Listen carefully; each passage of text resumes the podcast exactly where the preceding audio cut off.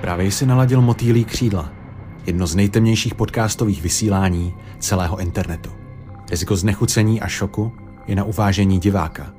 Na kanále Stay Steak najdeš epizody i s obrazem. Tak mě tady docela hlasitě chrápá pes Leonardo, mistr strojů. Jsem rád, že Liga mistrů pokračuje, máme za sebou Einsteina, příští bude Tesla, to už můžu prozradit. No, Leonardo se narodil 15. dubna 1452 v Ankianu, Itálii a zemřel 2. května 1519 na zámku ve francouzském Amboise. Leonardo byl samotnou definicí renesančního muže a géniem. Jako jeden z prvních prováděl empirické pokusy. S návrhy tedy experimentoval v realitě a na základě toho vyvozoval závěry. Jeho vynálezy v praxi nefungovaly, protože byly jednoduše příliš napřed technologické úrovni té doby. Mezi jeho nejznámější vynálezy patří obrněný tank. Když Leonardo pracoval pro milánského vévodu, vytvořil obrněný válečný stroj s 630 děly, který měl řídit 8 mužů. Teoreticky byl takový stroj neporazitelný. Návrh však obsahoval chybu. Ozubená kola způsobila, že se přední a zadní kola pohybovala v opačných směrech. Historici pochybují, že by to byl omyl. Spíš se domnívají, že to byla taktika, která učinila Da Vinciho jediným, kdo dokázal tank správně sestavit, aby svůj nápad držel daleko od nepřátel. Spirálovitý anténní šroub. To zní hodně sexy, ale ve skutečnosti je to vrtulník. Vytvořený Leonardem v roce 1493. Sestával z rotujícího plátěného šroubu určeného ke stlačování vzduchu k vyvolání letu. Mechanismus byl dost podobný tomu, co se používá v dnešních helikoptérách. No a to jste ještě podporovali takovou jako ruční klikou. 1493, dámy a pánové. To jsme tady měli jako nevolnictví a lidi byli furt schopní se umlátit třeba šutrem. Podobně jako dneska, když chceš jít do popelnice a prostě tam stojí nějaký... Poslední dobu mám popravdě trošku problém vidět to dobrý padák. Ačkoliv žil před pětisty lety, napadlo ho vyrobit stan z plátna bez otvoru, se kterým se bude moci vrhnout dolů z jakékoliv velké výšky, aniž by utrpěl zranění. Jsem rád, že myslel na to, že když se dostanete nahoru, musíte se nějak dostat i dolů. Leonardův padákový design se stává ze zapečetěné lněné látky, kterou drží otevřená asi 7 metrů dlouhá pyramida dřevěných tyčí. Ať už to bylo velikostí designu nebo tím, že neměl dobrovolníky, co by s ním zkusili skočit z výšky, byl padák vynalezený až v roce 1783. V roce 2000 ale Adrian Nicholas, což je britský parašutista a tak trochu legenda parašutismu, má za sebou více než 8000 skoků ve 30 zemích, no tak ten postavil padák podle Leonardových návrhů a přes značnou skepsi mnoha lidí padák fungoval hladce a Nikolas si vychvaloval plynulý let. Vzhledem k tomu, že se v příštích pár měsících chci hodně věnovat organizovanému zločinu, tu ještě nebylo, tak si povíme něco o Leonardovi kulometu. Vymyslel dělo, které se dalo otáčet tak, aby jedna část střílela, zatímco druhá se nabíjela. Je to prostě primitivní praděda samopalu. Taky vymyslel samonosný most, inženýrský zázrak a inovaci ve válčení. Navrhl ho v 80. letech 15. století pro vévodu z Forzu a umožňoval vojákům rychle překročit řeky. Mohl být snadno zabalen a převezen k opětovnému použití jinde. Na MIT, tedy Technologickém institutu v Massachusetts, se v roce 2019 rozhodli tento návrh otestovat a zjistili, že by mohl být funkční. To zároveň znamená, že asi nebyly záznamy toho, že by ho někdo někdy použil. Okřídlený létající stroj, dnes známý jako ornitoptéra. Leonardo je považován za prvního inženýra, kterému se připisují návrhy pro let s lidským pohonem. Objevy, které učinil během pitev ptačích a netopířích křídel, vedly k návrhům na ornitoptéru. Zařízení, se kterým člověk letí máváním okřídlených končetin. V zásadě byla koncipována jako dřevěný rám se dvěma prodlužujícími se křídly, která dosahovala rozpětí více než 10 metrů. Tento rám měl být postaven z lehkého, ale odolného borového dřeva, přičemž byl zahalen do surového hedvábí, aby byl opeřený. Co se týče pohoného mechanismu, návrh popisoval systém tyče a kladky, který by ovládal křídla, zatímco pilot vložil své úsilí do pedálů. No a poslední vynález, který tu mám v seznamu, je anemometr. V souvislosti se studiem letu Leonardo vymyslel moderní design pro zařízení, které měří rychlost větru. Leonardovi doplňky, upravené podle originálního návrhu Leona Batisty, učinili zařízení podstatně přesnějším. A tímto se přesouváme k šifrám v obrazech. Poslední večeře, je jeden z nejslavnějších a nejvýznamnějších obrazů dějin. Byl objednaný pro refektář kláštera Santa Maria della Grazie v Miláně a zobrazuje moment, ve kterém Ježíš prohlašuje, že ho jeden z apoštolů zradí. Všichni apoštolové, jako lidské bytosti, které nechápou, co se má stát, jsou rozrušeni. Zatímco Kristus sám, vědom si svého božského poslání, sedí v osamělém klidu. Pouze jedna další bytost sdílí tajnou informaci. Jidáš, který je součástí a přesto vyloučen z hnutí svých společníků. V této izolaci se stává druhou osamělou postavou. Vyníkem. Když na obrazu začínal pracovat, bylo mu 42 let a mnoho lidí ho považovalo za nespolehlivého a měli pocit, že promarnil svůj talent. Leonardo, tak jako Kanye West, se snažil vytvořit to, co nazýval dílem slávy. Něco, čím by se historicky proslavil. To se mu konečně po dlouhých letech práce povedlo. Na poslední večeři pracoval v letech 1495 až 98, ale nepracoval nepřetržitě. Ale jeden příběh vypráví, že Převor si stěžoval na Leonardovo spoždění. Leonarda zpráva hodně naštvala a tak napsal představenému kláštera a vysvětlil mu, že měl problém najít dokonalou podlou tvář Jedáše a že pokud se mu nepovede najít to, co hledá, tak použije rysy Převora, který se stěžuje. Je tedy vidět, že ten Leonardo byl tak trošku jako, jako lišák, takový drzounek. No i když dílo je krásné, tak brzy po dokončení se začalo rozpadat. Kvůli technice malování, malbě temperou. Sfumato. Poškození se objevilo na počátku 16. století a pár desítek let na to už z něj byla ruina. Pokusy o restaurování situace jen zhoršily a po druhé světové válce po nasazení nejmodernějších technik byl proces chátrání zastaven. Restaurátorům se v roce 1999 podařilo dílo obnovit k dokonalosti, ale z původního nátěru zbylo jen velmi málo. Obraz čelil i nebezpečí válek a konfliktů.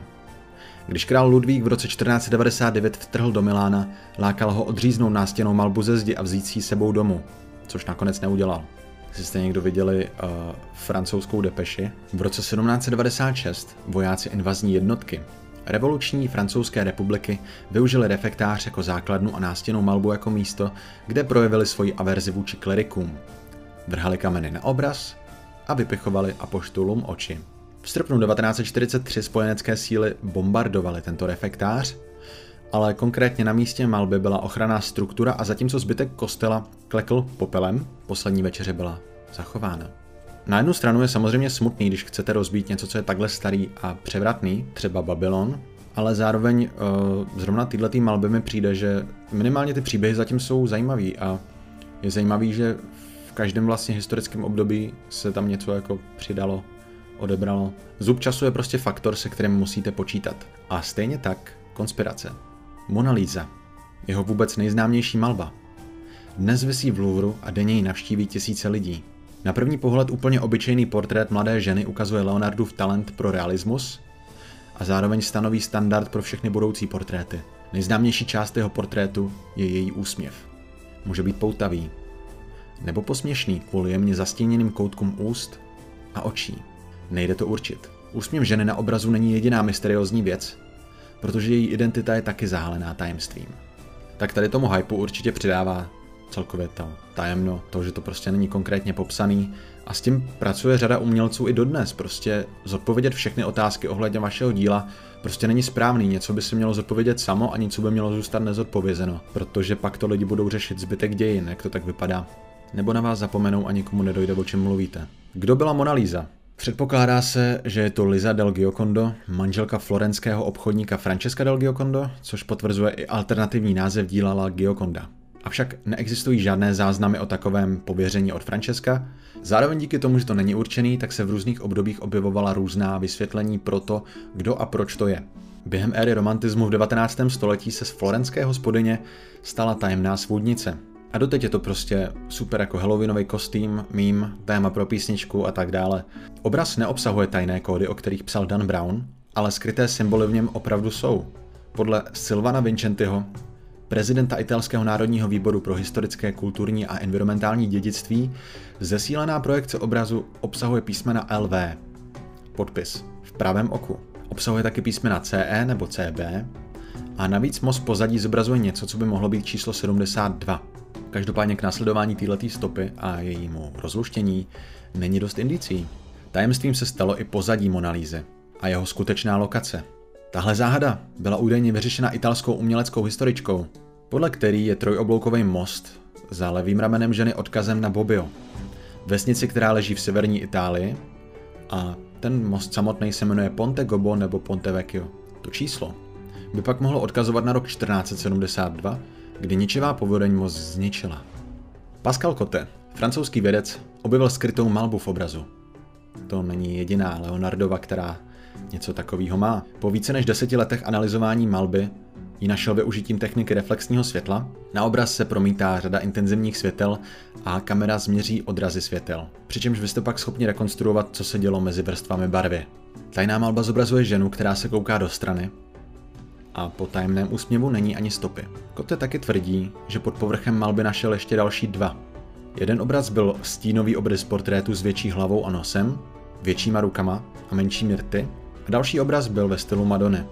Tak tohle jsou věci, které vy normálním okem nevidíte, ale je možný, že to tomu něco přidává.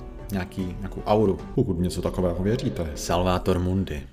Tahle malba se v roce 2017, téměř 500 let po Leonardově smrti, v aukci prodala za rekordních 450,3 milionů dolarů. Vysoká cena byla překvapující, protože malba byla ve špatném stavu a s nejistým původem. Je pravděpodobné, že obraz byl pro francouzského krále Ludvíka XII. a jeho choť Anu Bretaňskou a byl objednán brzy po dobytí Milána a Janova. Obraz zobrazuje Krista jako spasitele v renesančním hábitu, takzvaný moderní Kristus, heavy autotune Jesus. Významným bodem diskuze o tomto obrazu je orb, tedy skleněná koule. Umělci se shodují, že symbolizuje svět. Ale ta koule neláme světlo tak, jak by to skutečná skleněná koule dělala. Tím, že historici umění moc dobře vědí, že Leonardo studoval optiku a o zkreslení objektů za zakřiveným sklem by věděl, spekulují, že vynechání zkreslení bylo umělcovou vědomou volbou, tak jako všechno, protože obcházením přírodních zákonů chtěl ukázat zázračnou povahu. Pak taky existuje teorie, že nechtěl zkreslit Kristův portrét a taky, že orb symbolizuje cynamanty, kámen plnící přání v buddhistických a hinduistických náboženstvích. Vědci z univerzity v Kalifornii pak pomocí počítačové simulace zjistili, že Leonardo namaloval duté sklo, které světlo nedeformuje. Na kouli jsou taky tři tečky, které opět narušují krystalický realismus koule a teorie tvrdí, že naznačují souhvězdí lva. On prostě věděl, že to budeme rozebírat a tak se jako z nudy tam házel náhodný odkazy, jak Pilsí. Madonna ve skalách. Virgin of the Rocks je název používaný pro dva obrazy Leonarda se stejným námětem a kompozicí, které jsou až na pár detailů identické. Byl objednán v Miláně pro Bratrstvo neposkvrněného početí jako oltářní obraz. Dvě verze existují kvůli bonusu, který byl slíbený Leonardovi za dokončení obrazu, ale ten byl tak mizerný, že se naštval a dílo prodal soukromému klientovi. Tato verze je nyní v pařížském Louvru. Když se bratrstvo s umělcem urovnalo, on jim udělal druhou verzi, která vysí v Národní galerii v Londýně. Obraz znázorňuje moment z Kristova dětství, když se Jan Křtitel jako dítě pod ochranou anděla setkal se svatou rodinou na cestě do Egypta. Skály a jeskyně, biblické metafory spojovány s Marí a Josefem, naznačují svatyni. Pana Marie byla považována za skalní rozsedlinu, kterou neroštěpila lidská ruka, a Kristus, syn boží, za horu vytesanou z hory. Nikoli lidskou rukou. Význam mají i květiny. Trs květů v levém dolním rohu obrazuje betlémská hvězda, symbol čistoty a smíření. Palmové listy viděné za hlavičkou malého Jana jsou znakem Pany Marie a symbolem vítězství. Tajemná malba, odhalená pomocí pokročilých technik, včetně infračerveného a hyperspektrálního zobrazování, se výrazně liší od finálního produktu. V původním náčrtu anděl pevně objímá nemluvně Ježíše Krista, zatímco Marie na něj z dálky lásky plně hledí. Tak a teď, aby to bylo dostatečně spicy, tak si trochu kopnem do jeho osobního života. Krom toho, že to byl neuvěřitelný malíř a sochař, se taky šušká, že psal zprava doleva. Původ jeho matky je dosud neznámý. Narodil se v roce 1452 ve Vinci, podle toho se jmenuje, což je malá vesnice poblíž Empoli v Toskánsku. Jeho otec byl Piero, florenský notář a sukničkář a jeho matka se jmenovala Katerína. Nic víc o ní nevíme, se svým synem trávila málo času, protože ho poslala žít s otcem a po průzkumu archivu vesnice dokázali historici přijít s několika teoriemi, kdo Katerina byla. Mohla to být Katerina de Meo di Lipo, chudina, která žila na zanedbaném statku nedaleko vesnice, anebo Katerina de Antonio di Cambio, dcera novostatkářů. Leonardův milostný život je další téma, plné spekulací. V roce 1469 vstoupil Leonardo díky svému talentu a otcovým známostem do nejprestižnější dílny ve Florencii, do dílny Andrea del Verrocchio. Brzy se stal oblíbeným žákem svého pána a existují spekulace, že jejich vztah mohl být víc než prostý vztah mentora a svěřence. V renesanční Itálii byla homosexualita nezákonná a proto žádný jasný důkaz o Leonardově sexualitě nemáme. Existuje jenom pár náznaků, jako například množství jeho anatomicky detailních kreseb mužských pohlavních orgánů. V roce 1476 byl obviněný ze sodomie což je zastaralý náboženský termín označující společensky neakceptované sexuální chování. Obvinění byla nakonec stažena, protože byla anonymní. Ve spekulacích se objevují dvě jména, Gian Giacomo Caprotti, známý jako Il Salai, a Francesco Melzi. Caprotti se stal Leonardovým učněm v roce 1490, když mu bylo pouhých 10 let. Pocházel ze skromné milánské rodiny a nebylo to s ním lehké, protože rád svého mentora zesměšňoval a občas mu dokonce kradl peníze. Caprottiho zlomyslnost mu přinesla přezdívku Salai, kterou mu dal sám Leonardo. Mladý Salai byl krásný a stal se předmětem mnoha Leonardových náčrtů a inspirací pro některá díla, například malbu svatého Jana Křtitele. Leonardo mu dával dárky a držel si ho po svém boku, i když bylo zřejmé, že umělecká kariéra není pro něj. Salai byl spíš pragmatický typ a pomáhal Leonardovi udržovat pořádek ve finančních záležitostech. V roce 1506 do Leonardova ateliéru nastoupil mladík z Milána, s jemnými rysy a ušlechtilým původem. Francesco Melzi. Italian pronunciation. Melzi mu bylo 15. Byl pohledný a kultivovaný, což Salai nebyl. Zatímco Leonardův zájem o Salaje opadl, o Melziho rostl a ten za ním šel všude, dokonce i když opustil Miláno. S prvním partnerem se ovšem znovu setkali v Amboa ve Francii a v závěti mu zanechal značné dědictví. Leonardo byl pohřben v kolegiátním kostele Saint-Florentin v Château d'Amboise, ale aktuální umístění jeho ostatků je nejasné. Velká část Château d'Amboise byla poškozena během francouzské revoluce, což vedlo k demolici kostela v roce 1802. Některé hroby byly zničeny a kosti rozházené. No a nezakončíme to nijak jinak než šifrou mistra Leonarda a tajemným spolkem. Prière de Sion, překladu Převorství sionské, byla organizace založená a rozpuštěná ve Francii v roce 1956 Pierrem Plantardem. Byl to neúspěšný pokus o vytvoření prestižního neorytířského řádu.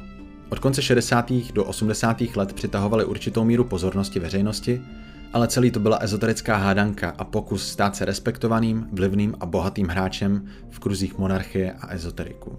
I přesto, že bylo převorství sionské odhaleno jako největší francouzský literární podvod 20. století, mnoho konspiračních teoretiků zůstalo přesvědčených, že je to fakt tisíce let stará organizace, skrývající nábožensky významné tajemství a že Leonardo byl údajně 12. velmistrem převorství Sionu.